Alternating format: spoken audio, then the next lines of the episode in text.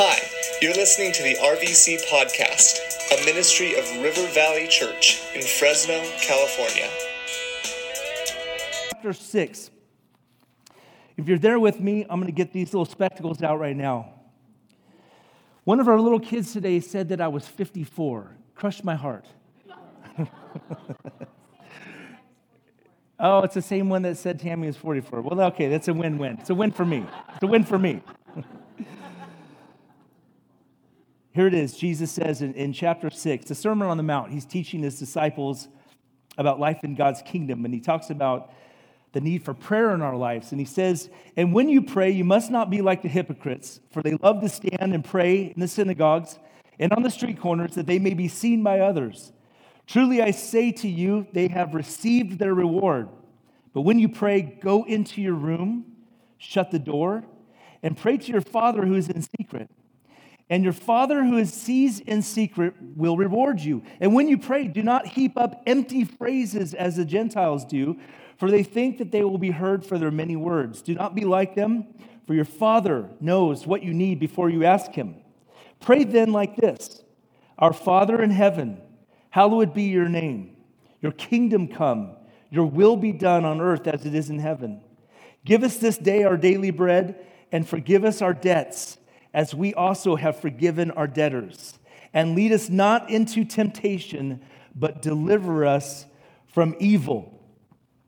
Last week we talked about this concept of fervent prayer, this passionate prayer, this believing prayer. And we talked about how fervent prayer is powerful, it's sincere, it's persistent. It's for every believer, as James gave us the example of, of, uh, of Elijah saying that Elijah was a person with a nature like ours. He struggled, he had fears, he had doubts, he wrestled with life as you and I do. But the Bible says that he prayed in faith. He earnestly prayed before God, and God moved powerfully through his prayers, as, as it tells us the testimony of how Elijah prayed and it didn't rain for three and a half years. And then he prayed again persistently over and over and over, and then God moved and brought rain to the land. As we pray, we pray believing that God wants to move in our lives. It becomes more natural, though, this, ferv- this idea of fervent prayer. Just show hands. How many of you guys have a, specific need situation in your life right now that you're unable to control or manage or change? Anyone have something like that going on in your life? There you go. Welcome to humanity. You and I were not made to sort of carry on with life as if we have the ability to manage it and to actually accomplish things that are uh, un- we're unable to, to do. We're unable to change in life. And yet we can go before God, we can call on Him as our Father, and God chooses to move in response. But, but we pray fervent prayers, these believing, persistent, not giving up kind of prayers, hope filled prayers, when we have a closer relationship to God, when we know Him more intimately. And that happens in our life through regular contact with Him. Interaction with God over time puts a person's life in the kind of place where praying fervently and earnestly becomes a regular habit. Having doubts begin to actually sort of dissipate in our life because we're finding that, man, as I'm getting closer to God, I'm realizing that He has everything at His disposal, and anything that He wants to do, He can do. And so I'm going to call on Him to do that very thing in my life.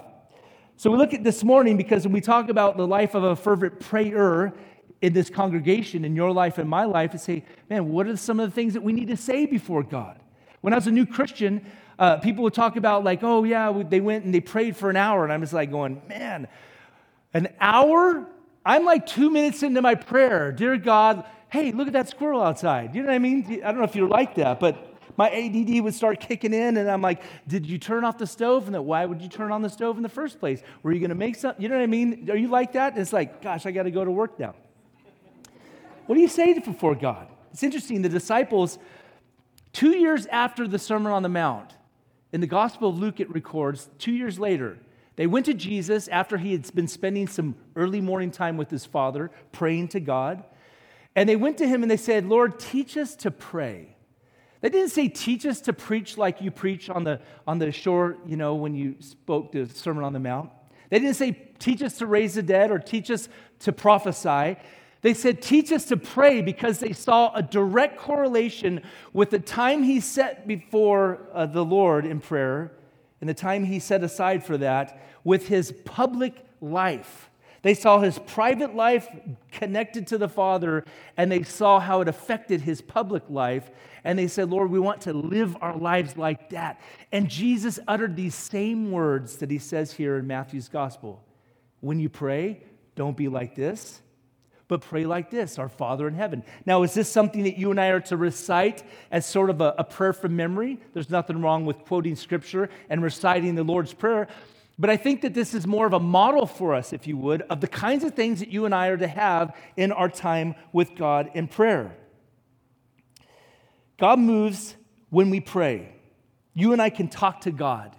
We talked about last week setting some time aside, finding a place Getting your Bible. We have reading plans outside at our Connection Center. They're also on our app that you can download. We have a two year reading plan, so it's realistic for a person to read on a consistent, regular basis.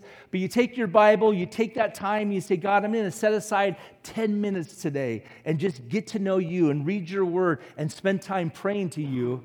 It's amazing what can happen in a person's life, setting that time aside. Now, Jesus tells us um, some of the things that, that we've got to make sure we don't confuse with a life of prayer. Uh, I like what one pastor said. He says that Jesus tells us, number one, we pray regularly, right? He said, when you pray, when you pray to God. So it's something that happens on a regular basis. It assumes that as a Christian, you want to get to know your Father who adopted you into his family. He also talked about praying privately. Why is this important? It's, it's not an issue of like, hey, I saw you guys praying, you know, at, at lunch the other day at, you know, Wahoo's or wherever you guys go eat lunch. And gee, you know, the Bible says you're not to pray out publicly. You know, the idea is, is the motive behind our life of prayer. Something we touched on last week, praying sincerely. You've maybe been in prayer meetings before where uh, someone starts praying and they're really just trying to tell someone they're bugged about them, you know, like, and Lord, help us to not be moody. You know, some of us around this household wake up a little moody in the morning and it's not me. You know what I mean? Like when you pray with your spouse, don't pray like that. Like talk to God. But pray privately. It's not about your image. You're not supposed to be known as a great prayer, right, in life. He also said, pray sincerely. God's interested in the real you. You don't have to try to come up with phrases that you maybe heard another person praying like maybe that's a catchphrase that jesus wants to hear. And if he hears it like that it's like boom the door opens up. You know what i mean? No pray sincerely. Something we read last week in james uh, chapter 5 when he talked about how elijah prayed earnestly literally it reads like this and he prayed in his prayer. Meaning we all have the mechanical idea of praying and talking to God, like we have the mechanical idea of talking to another person, but he was really engaged in talking with God when he set aside that time of prayer. That's what it meant to be an earnest person who earnestly prayed. He prayed in his prayer, it wasn't half hearted. You don't have to be worried about saying the right thing. You know, uh, maybe you grew up in churches where, where people, like, they talked normal, and then when we went to pray, it was just like, wait, what the heck? Who just took over that person's body? You know what I mean? Like, like oh, Lord, you know what I mean? Like, Father, we just, you know what I mean? Like, are you Catholic? Is this Father, who's Father we just? I don't even know who that is.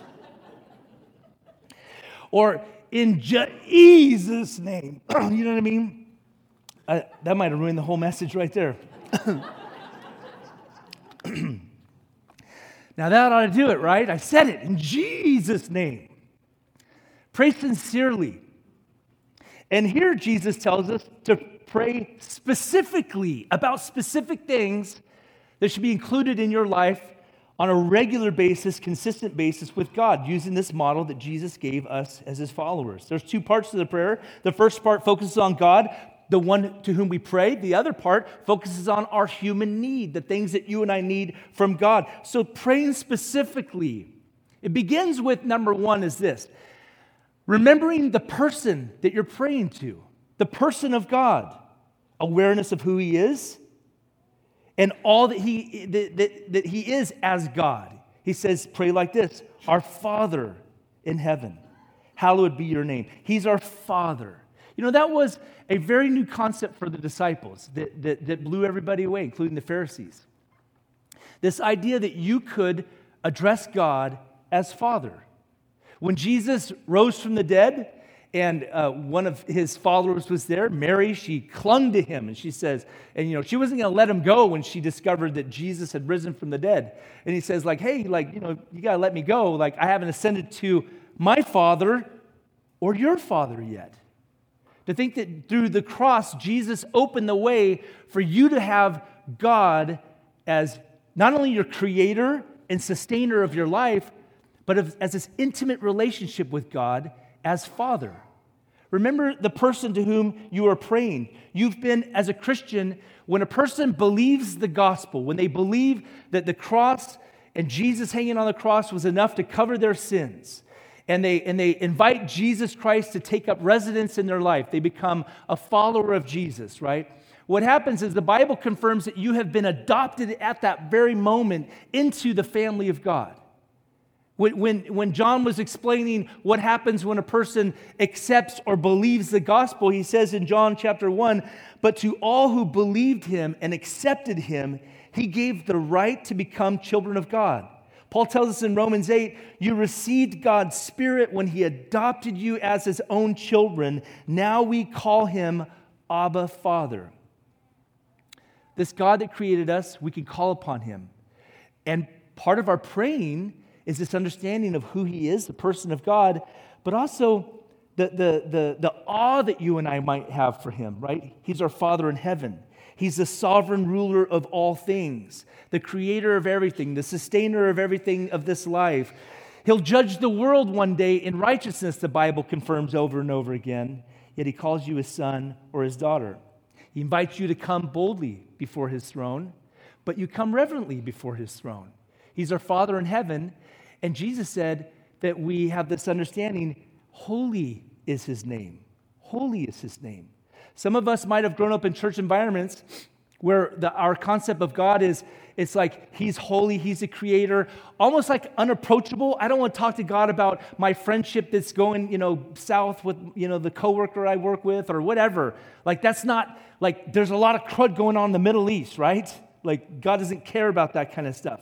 Like, oh, mom, I'm really hoping I get a good teacher this year. Honey, don't bother God with dumb stuff like that. Like, no, no, no. We, we have a, a God who's approachable as a father. But others of us have grown up in where, where we have this concept like, oh, the man upstairs, he's going to take care of my life. Oh, Lord, give me a parking stall at Fashion Fair. Better yet, why would I go to Fashion Fair? You know what I mean? Just order on Amazon. And we almost lose that sense of respect and awe he says, listen, you know what needs to be included in our regular times with God? Worship. God, I stand back, I stand in awe of who you are. I recognize that you are my Father who's adopted me, but holy is your name. And so we begin this, the time with God with reverence, worship. God, I, I, I, I praise your name because you're holy. I praise your name because you willingly went, went to the cross for my sins this idea of the person of God. His name is to be kept holy. He's God. He's to be revered. He's to be worshiped and treated with the highest honor. And so prayer includes worship and praising Him for who He is. He's God and rightly recognized to whom we pray. That's how we approach Him. So we say, God, I recognize you're our Father in heaven. Holy is your name. Praying specifically also includes the purposes of God. When He said, Lord, your kingdom come, your will be done on earth as it is in heaven. This is this idea that, Lord, when I'm praying to you, I want to align myself up with your will and your kingdom. Really, prayer reminds us that we're followers of Jesus, that we're disciples of Jesus, and that our lives ought to be desiring to be in line with his kingdom, in line with his will. The scariest place for your life, for your children's life, for our church's life ought to be completely out of God's will. There's things that we've prayed for, maybe you prayed for too. You said, Lord, I really want you to see this, you know, you do this. Have you had that moment where you look back a dozen years and you say, man, I'm so glad God did not answer that prayer? You know what I mean? Usually has to do with going to a class reunion or something like that. You're like, Oh, Lord, I was praying for you to open the door for me to date him. Oh, Lord, thank you, Jesus, right? Thank you in Jesus' name. you line yourself up. It's, it's prayer is about getting God's will done on earth, not our will done in heaven. Lord, I want your will. I want my life to be about your kingdom. It's submitting to Him. So, true prayer or a balanced life of prayer really is about His kingdom and His will. Here's a great question to ask when you and I are praying about situations in our life. If God granted this request, would it bring glory to Him? If God answered this prayer, would it honor Him? Would it bring glory to His name? Would it advance His kingdom? Would it help somebody in some way? Would it help me grow spiritually as a human being because God moved in answer to that particular prayer. You can see how the American dream, uh, which is alive and well, how it also can sort of taint our prayer life a little bit, right? Where we have this idea that, you know, what I read in the Bible, it's in the book of Thessalonians. God wants me happy. There it is, chapter 1, verse 4. God wants you happy. God wants you holy. God wants me in alignment with his will and his kingdom. And sometimes it might, it might bring uh, difficulty in this life. And he might allow some, some difficulty in our lives and keep back some of the things that you and I pray for because it'd actually be a hindrance and a mess for us. You ever watch those shows of like people that win the lotto and then you like they, they, they follow them like five or ten years later? Like nobody's doing well. You know what I mean? Everybody's jacked up. They go and buy. Uh, and I would have the audacity, my, my insurance guy for my birthday gives me a scratch off ticket every single year. And I lay it before the Lord. you know what I mean? Like, Lord, what, what, what could the harm be for me to get, you know, whatever they break it up, like $400,000 a month or something like that? You know I'm good for it, Jesus. You know what I mean? The purposes of God. He's not a genie in the sky where we say, Lord, do this for me and do that for me. We see God as somebody that can help build our kingdom up. No, it's about his kingdom and his will. Praying, Your kingdom comes, it purifies my life. I begin to pray kingdom kinds of prayers. Of course, we pray for our needs. He invites us to pray for our needs. And he tells us that in this prayer model. But Kingdom prayers. You know, last week I asked you, who are you praying for in 2020 that they'll open their eyes up and come to know Jesus Christ personally? That's a kingdom prayer. God, save their souls, work in their hearts, send people their way to show them your awesome love and their desperate need for you as a Savior. A kingdom prayer is, Lord, use my life. Lord, I, I, I've been praying for a new job but for some reason you want me to stay at this job because there's something more for me to do at this job. That's a hard prayer to pray, right?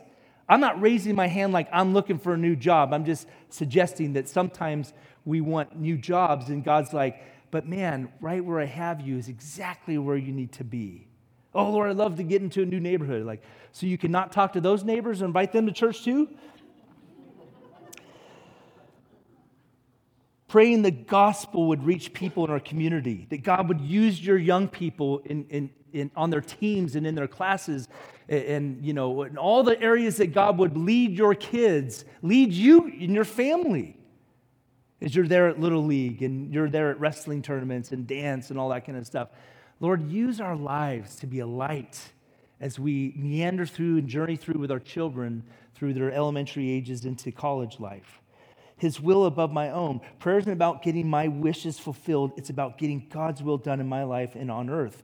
And this is where we get real with the Lord. And this is where prayer changes us, He refines us. I mentioned Hannah, Hannah in the Bible, we read about her in 1 Samuel. She was a fervent prayer. She prayed earnestly. And one time she went to the, to the, to, um, to the sanctuary when she would go to, you know, worship God yearly with her husband. And she wanted desperately to have a child. And Hannah prayed. And, and, and the priest at the time, Eli, looked at her and said, Woman, give up your drink. It's long, you know, it's like five in the, you know, 8 30 in the morning. She's like, Listen, first of all, don't call me woman. No, she didn't say that, but like, I'm not drunk because she was just, her lips were just moving. And, and she's like, This is a, a, a desperate heart. And Eli looked at her and said, You know what? Go your way. God's going to grant your prayers. And she had a child. Samuel was his name. And the Lord refined the kinds of things. She said, Lord, if you give me a son, I'll give him back to you. There's something about praying God's will and God's kingdom where he starts to change the things we're praying for and about. Lord, I really want to be in the center of your will. I want my life to be about your kingdom. Whatever that next door is that you want to open, Lord, I only want it to be your very best for my life. And so it's praying the purposes of God, praying the purposes of God. Jesus exampled this to us in the Garden of Gethsemane when he said, Lord, if it's possible, let this cup pass from me. He was praying to the Father, sort of a last ditch effort. Is it possible for human beings to be saved without me going to the cross for their sins? And three times he prayed, and three times he heard silence because it wasn't possible. But he exampled to us. Nevertheless, he said three times, Not my will, but your will be done. The next thing we see in this model of prayer is the provision of God. Lord, I worship you. God, I line myself up with your kingdom because you are the ruler and sustainer of this entire universe. And why would I want anything other than your will and your kingdom to be a part of my journey on this earth? But the next is the provision of God. God's interested in the everyday business of living. I love this. There's nothing off the table that you can talk to God about. When, when, when uh, the author of Hebrews tells us in verse chapter 4, verse 16, let us come boldly to the throne of our gracious God. There we will receive mercy and we will find grace to help us when we need it most. There's something that people have like mixed up with the Bible. One Sunday, one day we'll do like a series on things that aren't in the Bible. And one of them is is God helps those who what? help themselves. Like, that might be a great way to get people like off your back and like, hey, man, just go take care of it, take care of business, right? God helps people who ask for help. And here the author says, come boldly. Y'all need some help this week? Lord, I need your help. And, and when you're praying, you know, when you are in a moment of desperation, you don't need to go through like, okay, wait, our Father in heaven. Okay, first let me praise you. And, and then like, okay, oh, my car's getting closer and closer to the other car. Like, oh gosh, uh, your kingdom come. Oh, I didn't get to the part where God help me not crash. You know what I mean? Like, you don't need to go through this. This isn't a formula where you have to go through check, check. Was that enough time? No, Jesus wants 48 seconds on the praising Him and our Father in heaven. You know what I mean? No, you talk to God at any moment of the day. This is talking about building the quiet time. Philippians 4, verse 6 don't worry about anything. Instead, pray about everything. Tell God what you need and thank Him for all He's done. Our daily needs. I love this. He says, Give us this day our daily bread. You might need gluten free bread. He'll give you that too. Right? Our daily bread. Our daily nourishment. What was he saying in this moment? He's saying that if we can ask for the thing that represents the, mo- the smallest part of my existence, my need for daily food, then nothing is too big for him and nothing is too small for him. His provision is that we can say, Lord, today I need daily bread. It teaches us that we can come to God for the smallest things in our life because, again, bread does represent the smallest part of our existence. It means He's concerned about everything else. Lord, I need to be able to live today. He's concerned about those things. And it opens the door for everything else. What is the everything else? Relationships. I mean, you guys have a relationship right now in your life that you are unable to fix. You need some divine intervention. Can I just get a show of hands real quick? Right? That counts for everything. If I go to God for daily bread, that means I can ask Him, God, I need you to come in and repair and give me wisdom and direction for these broken and jacked up relationships.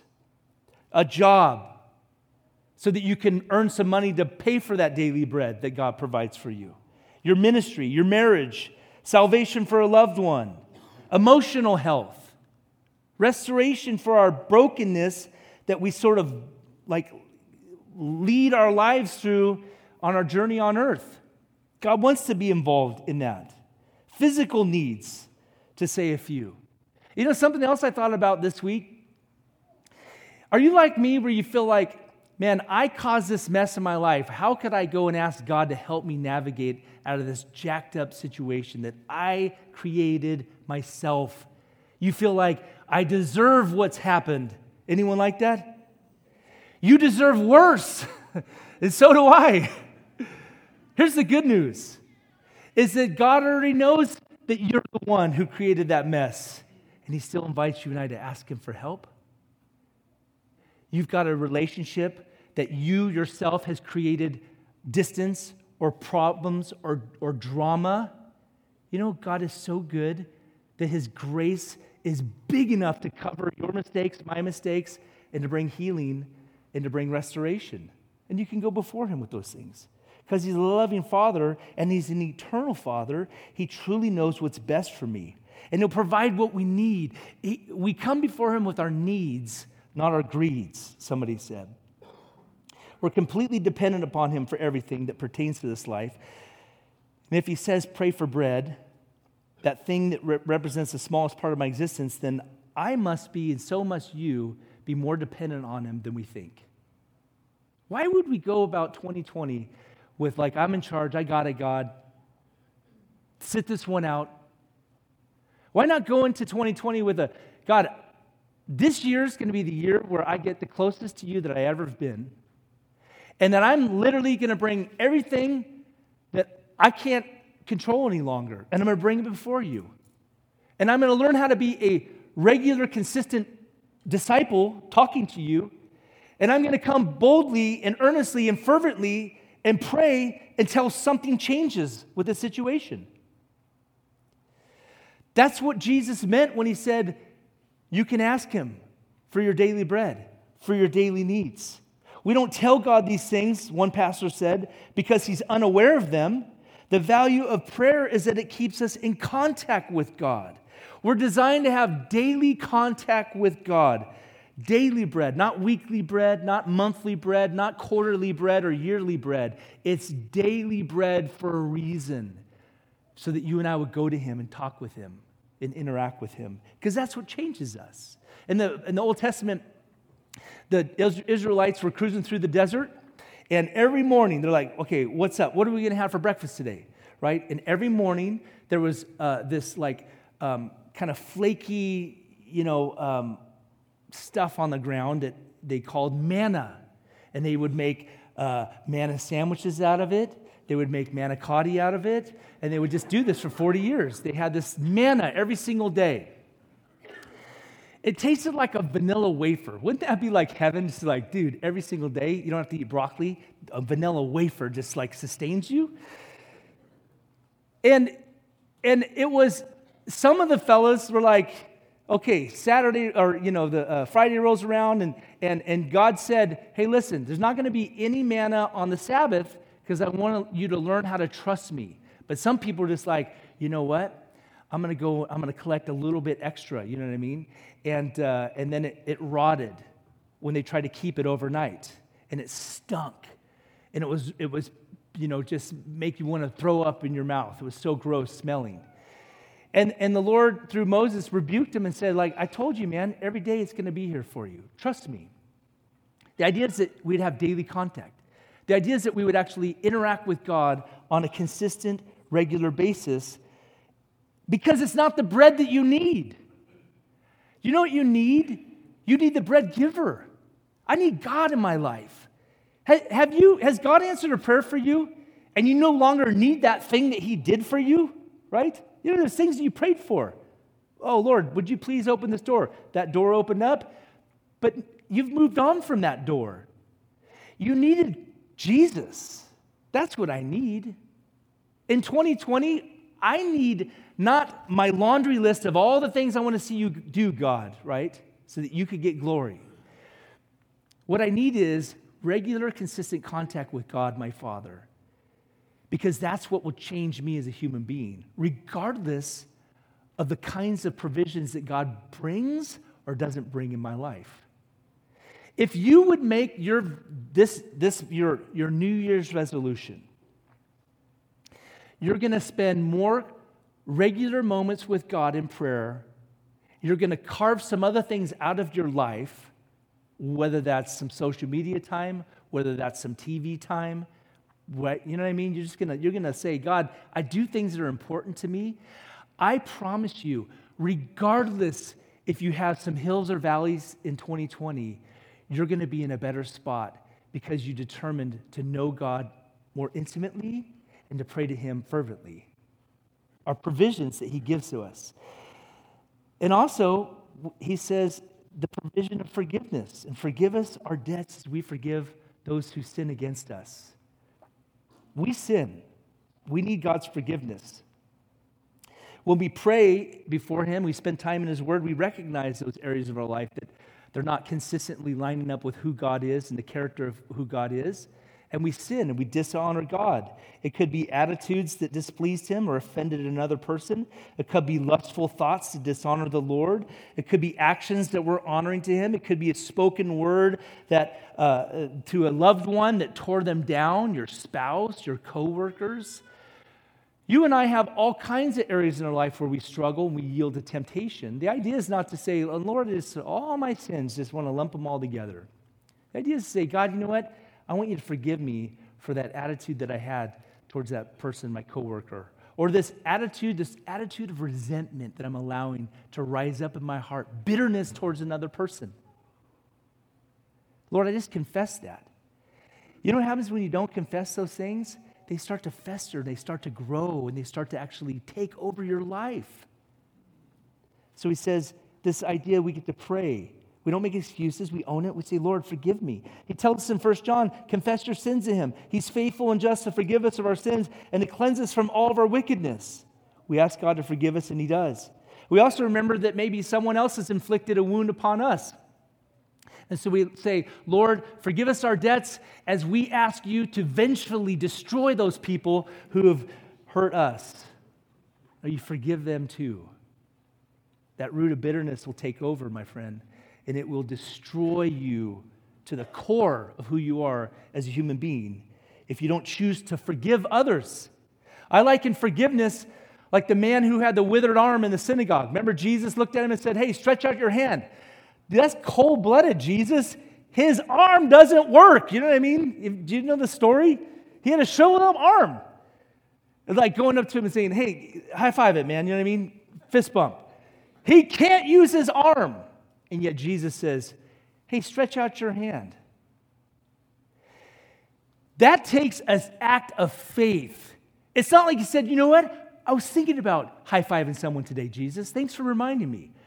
This was just an act of faith. That's what forgiveness is. You're asking me to do something that I don't feel like doing. Guess what? That's a step of faith. And he stretched out his arm. And I'm going to tell you right now practice stretching out that arm of faith and forgive those who've wounded you and wronged you, and will continue to do so. Maybe get some boundaries, keep some of those toxic people out of your life a little bit better than 2020, but you forgive them. It's not an option for a Christian to hold, uh, to hold back forgiveness. It's not an option. That's a vengeful spirit, and God has a lot to say about allowing a revengeful spirit in our hearts to well up where we're seeking somebody else's destruction. He says to forgive them, even as Christ has forgiven us. And then the protection of God. I love this.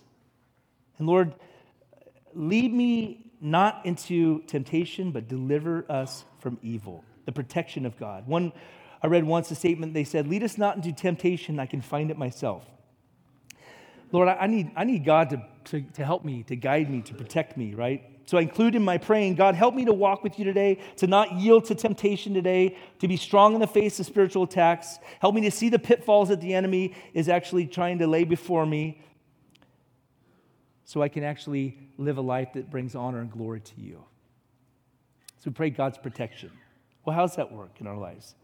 How do we become men and women that pray fervently, is our series title started last week? By cultivating regular habit of prayer time with God. A great tool that we have printed out on our week of prayer, I write it in my Bible. I encourage you to write it in your Bible as well, is this acronym ACTS. And it stands for adoration, confession, thanksgiving, and supplication. If you set aside 10 minutes this, this week on a consistent basis, you might miss a day. You don't feel beat up. Don't text the you know, church number and say, like, pray for me. You know, like, I didn't pray yesterday. Like, you just keep going. You just keep moving forward. This, this, that whole guilt and obligation is not what is the driving force of Christianity. It's grace and mercy. Can I get an amen? So you're invited to know God and walk with Him personally. This isn't a guilt and obligation thing. Serving in kids ministry in 2020 is it's guilt and obligation, okay? But but your walk with God, it's grace, man. Set aside five to 10 minutes. Try that on a daily basis this week and write down these, that acronym, adoration. What's one thing you can praise God for? What's one thing that you could say, God, I want to say, I worship you because of this, an attribute that maybe moves you that day of His? Confession. Agree with God about your sin and ask Him for forgiveness. This is where you get real with God. You acknowledge that you sin, but you also acknowledge His forgiveness. Get real with God on a daily basis. You know what I find is that when you have moments where you give into temptation, you blow up at your spouse, you get frustrated, whatever it is, just go to God right then. He already knows. You say, Lord, I just want to ask you to forgive me right now. What a jackwagon I was. And Your spouse says, Amen. Yes, you were. I accept your apology. Thanksgiving. What's one thing you can thank God for on that particular day? One thing. God, I thank you for this. And you thank Him. And then the S stands for supplication. It's just a word for praying, bringing our requests before Him. And you just say, Lord, these are the things that I have need of today. I write under there, I write family, I write ministry, I write personal things, uh, I write people I'm praying for to come to know Jesus. And you could write that in your Bible after this week, after you lose this little card, and you just write down ACTS, maybe a couple of names of your kids, and you say, Lord, these are things I'm asking you to do in their hearts this year. I promise you, it will revolutionize your walk with Jesus. You'll never have a moment where you're just like, man, I don't even know what to talk to God about. Just go A, C, T, S. Maybe you spend six minutes tomorrow. It'll be the best six minutes that you have spent. And if you come before Him sincerely, it's not like it's addition, it actually multiplies. It actually begins to like change the direction of your life when you do that on a Monday and you do it on a Tuesday. Maybe you missed Wednesday, you do it on a Thursday. And you do that for 52 weeks. You have a solid walk with Jesus that revolutionizes your entire life and existence because you choose to say, God, I want to know you because he's given you permission to know him personally and to walk with him. Practice that this week. We give you guys these journals that you can set aside you know, time to, to write in and pray in and take notes in on a Sunday morning. They're free. They're out there at the Connection Center. They're also in this little, uh, little table as you walk in man, write out like ACTS and then just write the one thing that you're saying, God, I adore you for this. God, I confess this. And then scribble that part out in case your kids read it. And then, Lord, I thank you for this. You know what I mean? And God, these are the things that I'm praying for. It will change your life. You know, prayer is about relationship, it's about knowing God personally. That's why Jesus Christ came to this earth 2,000 years ago, so that you and I might know him and walk with him. If you're a follower of Jesus, take advantage of the permission he gives you to come before him on a regular basis. If you don't know Jesus today, if, you, if you're sitting here this morning going, I don't know that I'm a saved person, I don't know that if I were to die, that I would go to heaven. Maybe you were like me when I was a young man, where I, I sort of had the balance of, well, I'm, I'm not as bad as some people, right, in life, but I also knew that I had some other areas of my life that weren't perfect. The Bible says that nobody is perfect, no, not one. There's nobody who seeks after God. All have sinned and fallen short of God's glory. So, what does it mean to become a Christian? Something I read earlier. All who received him, believed him, and accepted him, he gave the right to become a son or daughter of God, to be adopted into his family. You realize that you are a sinner like the rest of humanity. You choose to say, God, forgive me of my sin, and, God, and you receive Jesus Christ as Savior into your life. You ask him to come into your life and make you a new person. That's what it means to be a follower of Jesus. But it's in a moment in a person's life where they surrender to Him and they say, God, today's that day. Maybe you're here this morning. Maybe you're young. Maybe you're old. Maybe you knew God as a young man, young woman. You walked away. Maybe today's a day that you need to say yes to Jesus and begin this journey of a relationship with Him in your life. Would you pray with me now? Father, thank you for your love. Lord, thank you for giving us this incredible model of what it means to know you and to walk with you and to pray before you. Lord, we want to be men and women that are, um, Lord, fervently praying, seeing you move. We also want to be those that grow closer in intimacy with you, God, and walk with you and get closer to you. And so, Father, this morning I'm praying that you'd bless every, everybody here, Lord, that has a, a desire in their heart, God, to know you more. I pray that this would be such a great week of momentum for us. Lord, we know we're going to have hiccups. We know we're going to have bad days. Lord, we thank you for your grace that covers our sin. And Lord, you even cover our, our, our areas of our life where we're inconsistent. Lord, help us this year, help us this week to seek after you, Lord. And as we pray together for these specific, very specific needs of our church and our community, I pray that you would move in response to a praying church, God, who's praying fervently before you. Lord, I also pray for those who might be here that today's their day to surrender to you, Jesus, to know you personally, to have their sins forgiven, their guilt removed, a relationship with you that's by faith and not religion. Lord, to have the hope of eternal life that when they die, that one day they'll spend eternity with you in heaven. I pray for them now that you would speak to their hearts. As trust that you're knocking on the door of their heart, would you help them to open up their heart and see you, God, and to receive you as Savior and Lord?